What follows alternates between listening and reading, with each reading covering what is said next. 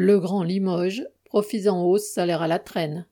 Benoît Coquart, le directeur général de Legrand, est satisfait les actionnaires peuvent l'être aussi. Sur le dernier semestre, la multinationale de l'équipement électrique affiche un chiffre d'affaires en hausse de 18,5% et un bénéfice net en hausse, lui, de 13,9%. Cela dans un environnement, entre guillemets, fortement inflationniste qui a vu une flambée des prix, entre guillemets, des matières premières, des composants de l'énergie et des transports. Benoît Coquart qualifie cette croissance, entre guillemets, d'atypique car il s'agit d'une petite croissance en volume et d'une forte croissance en prix. Autrement dit, l'inflation a produit un effet d'aubaine pour le grand. Non seulement le groupe répercute des hausses, mais il va bien au-delà. Cela lui a permis de racheter deux éléphants du secteur, Emos, l'un des leaders des composants d'installation électrique en Europe, et U-System, spécialiste des solutions de refroidissement pour les data centers.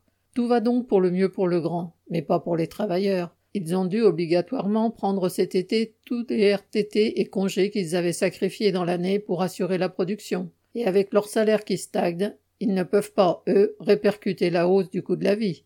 Correspondant Hello.